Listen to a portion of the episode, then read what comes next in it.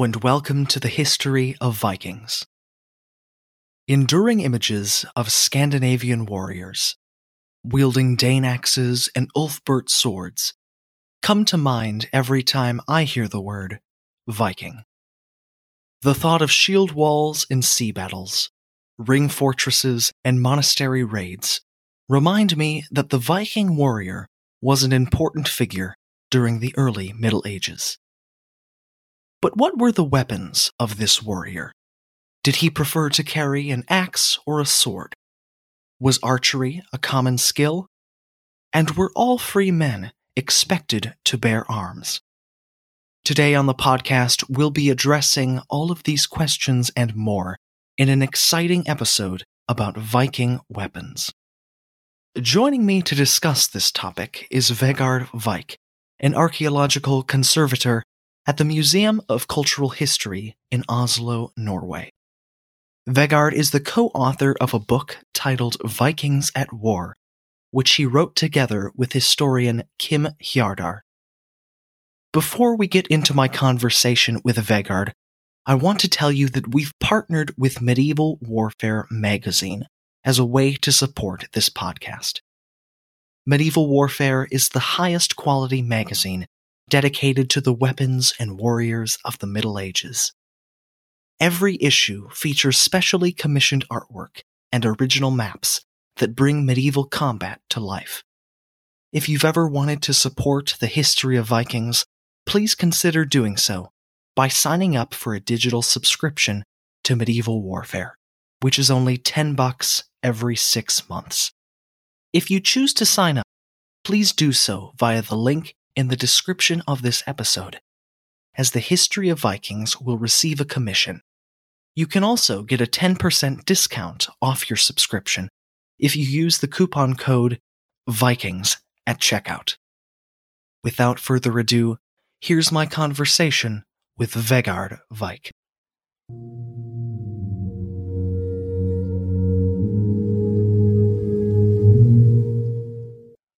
Vegard Vike, thank you so much for joining me today on the podcast. Pleasure to be here. Well, I'm massively excited to be discussing a topic today on the podcast, which we have never done an episode about before, surprisingly enough, and that is weapons of the Viking Age. My first question to you, Vegard, is this. The Vikings are known to have used an array of different weapons in combat, yet the image of axe wielding Scandinavians is an enduring one. What's special about Viking axes? Why might a warrior have used one in contrast to a spear or sword? Well, in many ways, the armament of Vikings was probably fairly similar to other people around Europe at that time, but they are quite well known for the use of axes. And they seem to have used uh, axes uh, possibly more than the central or northern Europe or the Frankish area. One way to look at it is that the axe was sort of the tool that you could uh, utilize as a weapon. Maybe it grew out of that, possibly. And then when we move closer to the end of the Viking Age, there are actually specialized axes for war also. And is there a notable difference between the Viking battle axes and those axes primarily used as tools? Well, they they tend to have a, uh, a longer edge and uh, they are forged in a way that they are slimmer and thinner in the blade. So you get a somewhat lighter axe in comparison to the length of the edge. Uh, but other than that many of the axes tend to be for two-hand use. They have a longer slightly longer haft than uh, a sword length for example. Somewhere around uh, a meter or slightly above a meter in length seemingly but they they probably also also used one-handed axes, uh, which was even lighter. But um, those we see actually more of in the eastern material in the Slavic region, for example. When we look at the axes that um, were tools uh, that could have been used for war, also, they tend to be fairly heavy. Uh, so they were probably used mostly two-handed. Very interesting. Now, do you think the Viking use of axes was more of a, a cultural tradition? Was it more of personal preference? And do you think that their use of axes gave the Vikings any particular edge against their opponents in combat? I think that uh, ideally any Viking or a warrior from Scandinavia who looked at himself as a professional or a proper warrior would probably ideally want to have a, a sword. But I mean, swords are expensive to get, and um, the axe could do the job as well. But uh, might have been a class thing actually that you, if you were high in society, uh, owner of lots of of land, you would like to have a sword to show off your status, or you, you would actually feel that you would have to have a sword. But if you were lower down in the range where you didn't actually own land, you didn't own your own farm, you were more person in service of someone else, then it would be more normal to starting out using the tool axe as your weapon, and then um, possibly later on getting a better weapon. Now, you mentioned swords. Would Viking Age swords have been expensive items? Would these have been things passed down from father to son? Uh, there's so many things we could we could talk about uh, in regard to Viking swords, but I guess that's my first question. It's it's a difficult question, but if you look at the typology of Viking weapons, I mean the the system that is used to sort of group various types of sword hilts, various types of axes, the shape of them. Uh, we use typologies to date them basically, and they tend to be each group in the typology tend to be in the range of maybe used for a period of 50 to 75 years maybe. So um, it can be difficult to actually get as close as each generation when you look at the, how long these weapons were in use. We can't say for sure how much of a tradition it was to inherit weapons but it's uh, probably at least the swords they were very expensive. It was probably a tradition to, to inherit swords sometimes. And there seemed to be a tendency for that when we look in the medieval sagas. I mean, the sagas describe the Viking period, but they are written down a few hundred years later on, so it's difficult to be sure if they are exact knowledge from the Viking Age, actually. Indeed, and Vegard, I'm curious. I have to ask the question about Ulfberht swords. Uh, these types of blades have been found from Iceland to Finland these sort of Viking age swords inlaid with the inscription Ulfberht. Can you tell us anything about those types of swords during the Viking Age? Well, the Ulfberht blade inscription is the most numerous uh, blade inscription we have from the Viking Age. Quite a few hundred finds of those. So that's probably why they are the most well known, also. It seems to be a production going on somewhere maybe in the Frankish area. And it was probably quite popular with the Vikings if it was a popular or viewed as a high quality sword at the time. There has been some theories written up about uh, the quality of the steel in the Ulfberht swords also. And I mean, they could have had uh, high quality, but there are some problems with those, those theories. Uh, that I looked at the metal, metallographical qualities of the steel in the Ulfberht swords. And Ulfberht, what, what exactly does that mean? Is it the name of a Frankish smith, perhaps? Is it is it more of a, a trademark, a name brand? I mean, it's it's uh, the Ulfberht swords were in use for quite a long time, more than half the Viking Age. They seem to have started out almost uh, from the start of the Viking Age or early in the Viking Age, and they continue in use not all the way until the end of the Viking Age, but at least for maybe almost 200 years, I guess, 250 years or something in that region. So uh, it couldn't have been one single blacksmith doing that work. It must have been a tradition, possibly started by some individual or a production area, and then it probably got copied a lot, and uh, at least it's been a mark of quality. But uh, it could have been various production places, and it not all the inscriptions are exactly the same. There are two main variants of it, where you have this last letter, the Ulfberht, the T at the end. It's sometimes written with the main text, uh, and then there's a second variation where you have the T separated from the rest of the letters by a plus sign. So there seem to be two main ways of writing it. And then, of course, a lot of writings that are sort of misspelled. We probably think those are copies. Fascinating. Uh, that's very interesting. Well, the spear, of course, uh, was the primary weapon of war due to its superior length and reach. Do you think that the combination of spear and shield was uh, the most effective weaponry, perhaps, on the battlefield, or was it just simply the most common or perhaps the most affordable? Seems that the spear was sort of the weapon of war. As you say, the, the length was superior to all the other hand weapons. So um, ideally, if if uh, people using swords met a group of people using spears, the spear people would basically win because of the longer reach.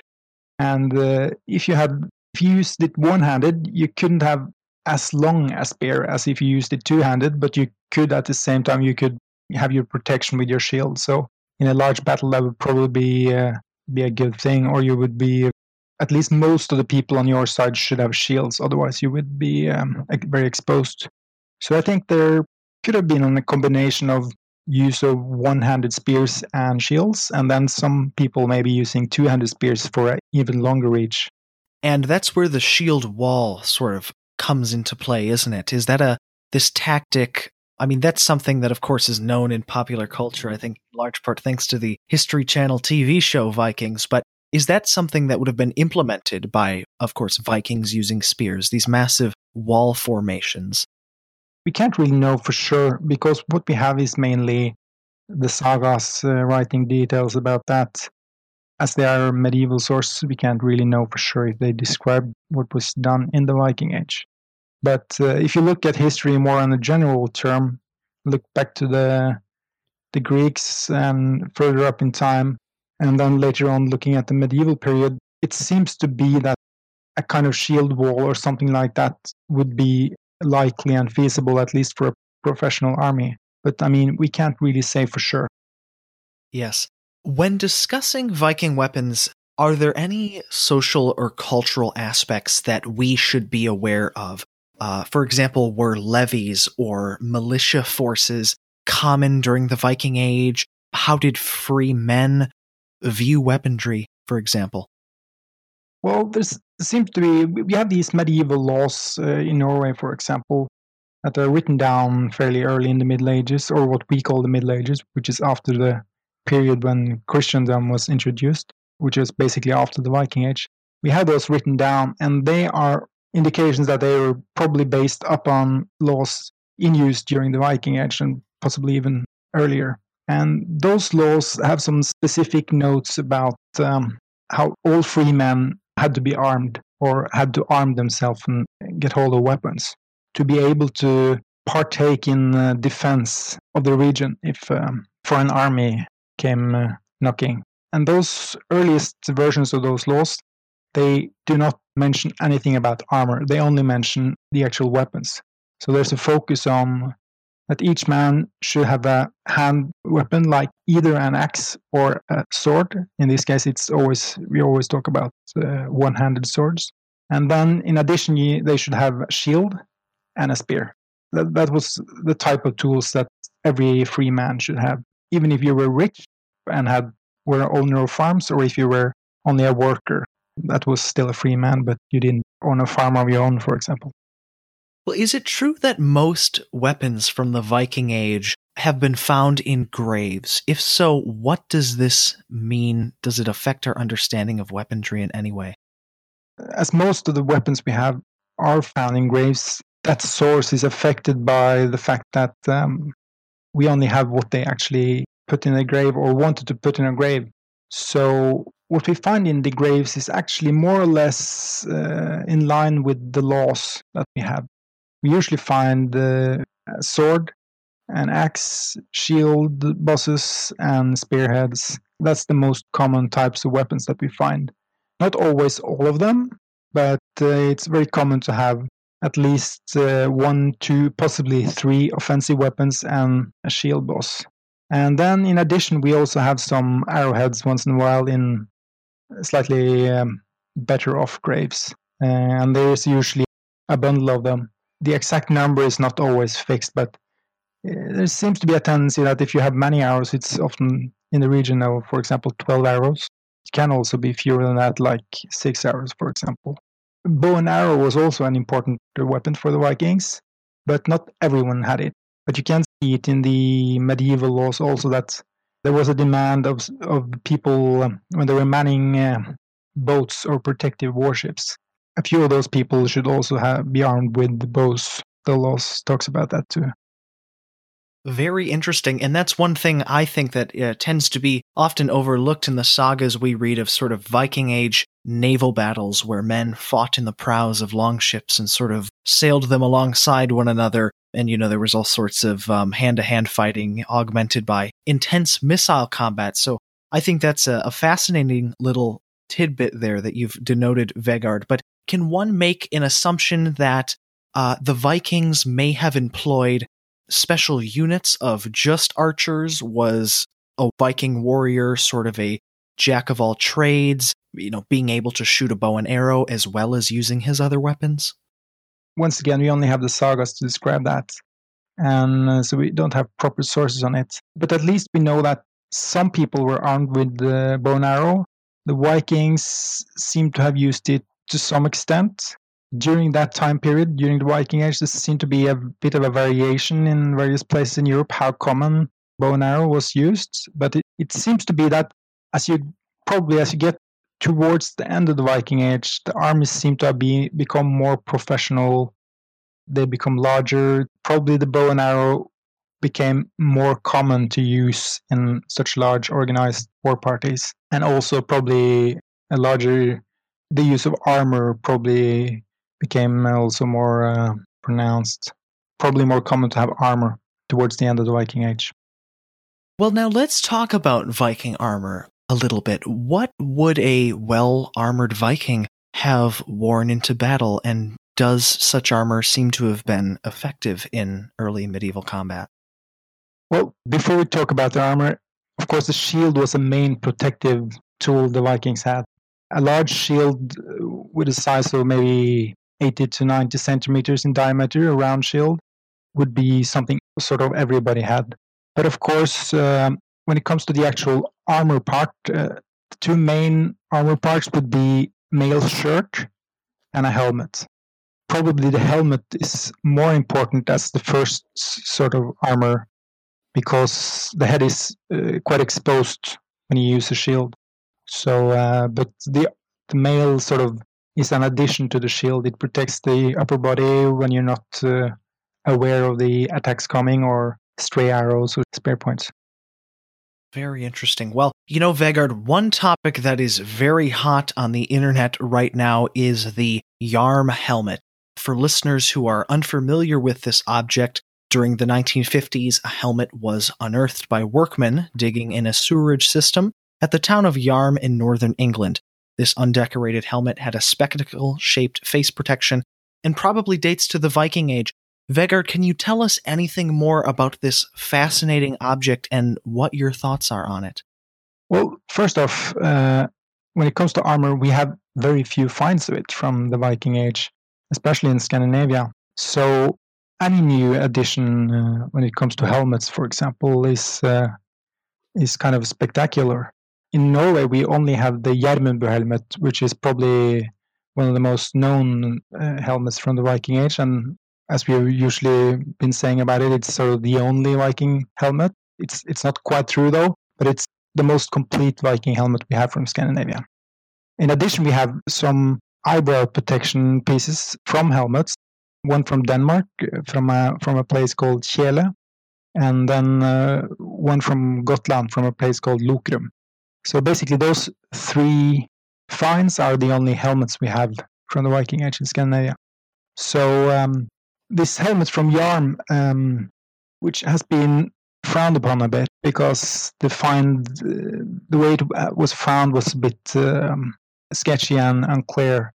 So it's not been in the limelight uh, much since it was found. But this new article that sort of goes through all the details of its uh, construction and also the quality of the metal in it and um, details of that gives a pretty convincing account of that it's actually probably an original from that time period. It might not be exactly from the Viking Age, but at least from the Viking Age or slightly earlier or slightly later.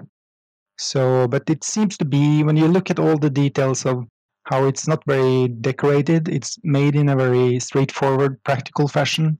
The quality of the uh, blacksmithing is quite coarse and seem to be mainly made to be a functional piece, not to be a show off helmet. And that would point to it being from the later part of the Viking Age.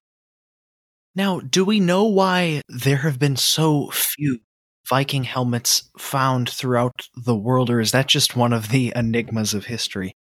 Well, it's one of those things that are uh, people usually come back to that once in a while because when you look at the archaeological finds from Scandinavia and especially Norway, we have just in Norway we have about 3,000 swords and a similar amount of spearheads and axes, even more axes actually, maybe three and a half, four thousand axes, and that's quite a lot.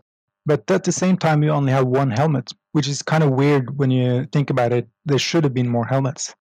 So the main explanation for that is probably what they decided to put in the graves, because we can surely say that the helmets would have been at least slightly more popular than what we find in the archaeological record. But saying that, the helmets was probably not as common as some of the other weapons.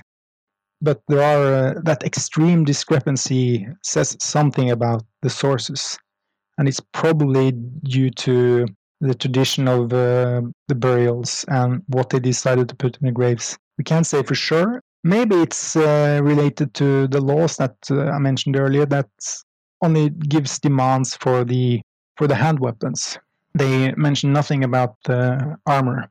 So maybe there's a connection there, but uh, it's difficult to say for sure. It's a big conundrum. yes, indeed. Yes, indeed. Well, so when discussing the Yarm helmet, that conversation begs the question if this helmet was unearthed during the 1950s, why has it suddenly resurfaced all of these years later? Was for, for that long period of time, was it undergoing testing and analysis? Um, why the long gap between the discovery and sort of the confirmation that it is probably can probably be dated to the Viking Age? It was sort of found. Seemingly, it was found just haphazardly, out of context. Maybe people didn't actually see what kind of time period it would have been from in the first place.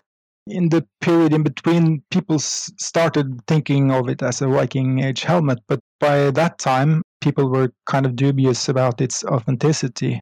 But uh, I mean, it was found quite early, so people wouldn't have had a good idea of how they should make a fake helmet like that at that time anyway. So just that by itself actually indicates that it's um, probably not a fake. But at the same time, actually, the Gjermundbu helmet was found somewhat slightly before the Yarm helmet, and it was actually published just a few years before the Yarm helmet was found. But um, I don't think there's actually any direct connection there. But of course, you can make a case for that. But at the same time, it doesn't have any of the details that you find in the Gjermundbu helmet. It's uh, the, the, the shape of the spectacles and stuff like that is is made much rougher and in in, in a different manner than uh, at the Gjermundbu helmet. So it, it's basically just seemed to be a very practical practical helmet for actual war use and no um, no show off at least. When we talk about spectacle helmets, the first ones that we have are actually from several hundred years earlier than the Viking Age, from the sixth and seventh century, and they um, are extremely lavishly decorated, and they're mostly found in in Sweden from Vendel, Vendel and Valsgärde. And they are sort of in the same tradition as the Sutton Hoo helmets, but they have a slightly different uh, decoration and shape to them. But uh, that's sort of like the earlier spectacle helmets, and then the Gjermundbu helmet and the Yarm helmets, they seem to be just bleak uh, echoes of that time, which has turned more into practical helmets for war. And, th- and then just just to finish that note off, when we get a couple of hundred years, or at least 100 years into the future from the Gjermundbu helmet, when you're looking at uh, the Battle of Hastings and the start of um, the Christian era in Scandinavia, the helmets have started to change in shape. They become pointed at the top. They aren't round uh, like the Gjermundbu helmet and the Yarm helmet anymore. So then there's uh, sort of like a new tradition of helmets.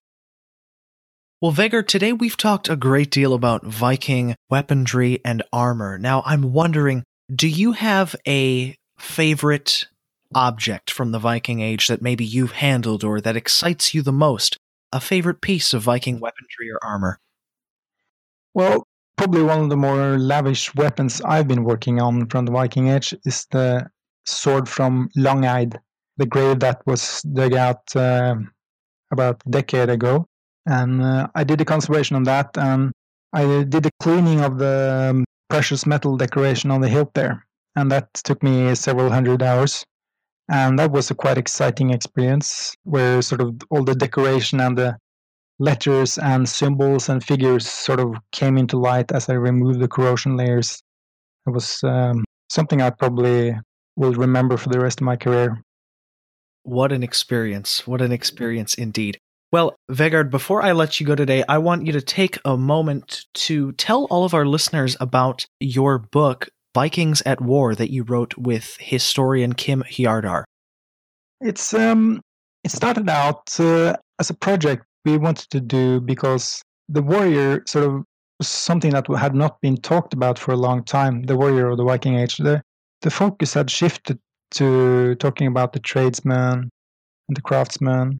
So we sort of wanted to put the focus back on the Viking warrior, basically, because there are so much archaeological finds of weaponry from the Viking Age, and also good or bad, it's uh, one of those topics that people are fascinated of when it comes to the Viking Age, and it's described a lot in the sagas. That's what uh, Kim and I started out with, and um, I focused on the archaeological finds and the actual objects in that book, and Kim Hjardar focused on the all the historical aspects. I did my best to give a sort of um, short but uh, fairly comprehensive overview of the Viking weapons and some of the details of the dating of the sword hilts, for example, how it changed through the Viking Age.